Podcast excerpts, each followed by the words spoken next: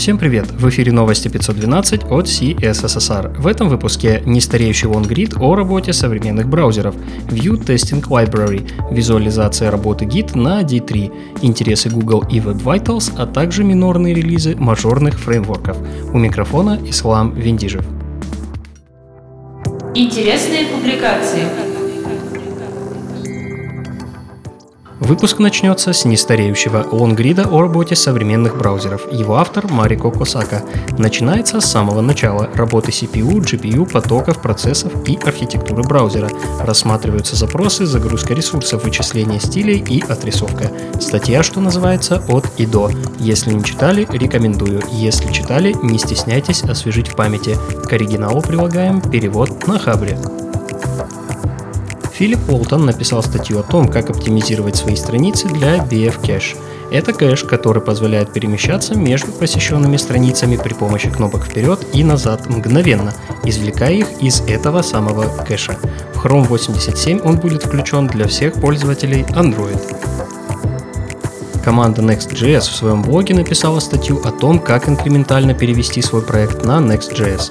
Предлагается несколько стратегий. Предлагается написать новое Next приложение, которое будет указывать на некоторые пути старого, и наоборот настроить подпути так, чтобы они вели на новые части приложения, написанные на Next.js. Также рассматривается вариант с микрофронтендами и Versal.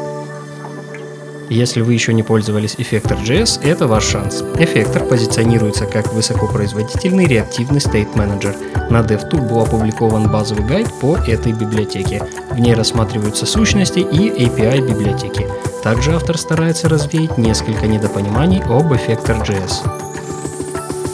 Инструменты для тестирования, которые поставляются вместе с фреймворками, постепенно укрепляют свои позиции. На Smash Magazine вышла статья о View Testing Library. В гайде рассказывается о том, почему стоит использовать библиотеку и как она работает. Рассматривается демо-приложение и принципы написания тестов. В конце статьи можно найти ссылки на дополнительные материалы. Далее вас ждет визуализация работы Git команд на D3. На странице небольшая sandbox консоль. При выполнении команд визуальная схема меняется и наглядно поясняет, что произошло под капотом у Git.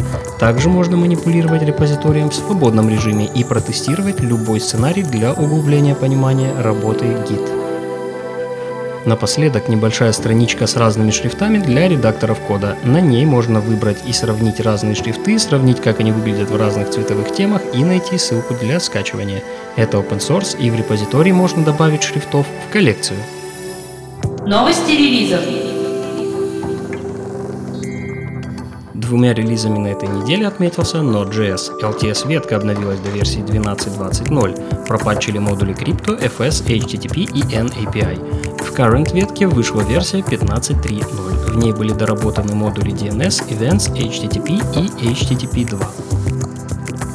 В релизе Vue 3.0.3 было исправлено несколько багов. В HMR исправлено обновление компонентов. В модуле Runtime Core было исправлено принудительное обновление компонентов со статическими пропсами. Также версия включает в себя еще несколько исправлений. Минорный релиз Angular 11.02 принес новую большую пачку мелких фиксов после мажорного релиза. Мини-релиз React 17.01. В этой версии был исправлен крэш фреймворков IE11. Надеюсь, вы уже не поддерживаете этот замечательный браузер. 17 ноября команда фреймворка Electron выпустила 11-й мажорный релиз. Версия Chromium была обновлена до 87, V8 до 8.7, а Node.js до 12.18.3. Были удалены несколько экспериментальных методов Browser View API и добавлена экспериментальная поддержка Apple Silicon. Также на этой неделе состоялся релиз Nginx 1.19.5. К другим новостям. Мы несколько раз упоминали Web Vitals в наших выпусках. Сегодня рубрика начнется со статьи Кэти Миллер, которая выражает свой скепсис по поводу новых метрик от Google. В статье Кэти приводит небольшой анализ. Если коротко, то, по ее мнению, Google выбрал как Web Vitals выгодные для себя и своего рекламного бизнеса метрики. Также они поддерживаются в полной мере только в Chrome и браузерах на Chromium. Эти факторы создают давление на создателей сайтов и на пользователей. Подробнее в полной версии статьи. Конце выпуска пару слов скажем об индексе Теории. Напомню, это индекс популярности языков программирования. Впервые Python вырвался на второе место. JavaScript и PHP без изменений на седьмом и восьмом месте соответственно. R вышел на девятое место, а язык Go с 20 поднялся на 13 -е. Ruby, напротив, слегка уступил позиции и упал с 11 на 15 место. Все ссылки на инфоповоды и сопутствующие публикации ищите в описании. С вами был Ислам Виндижер. До встречи в следующем выпуске.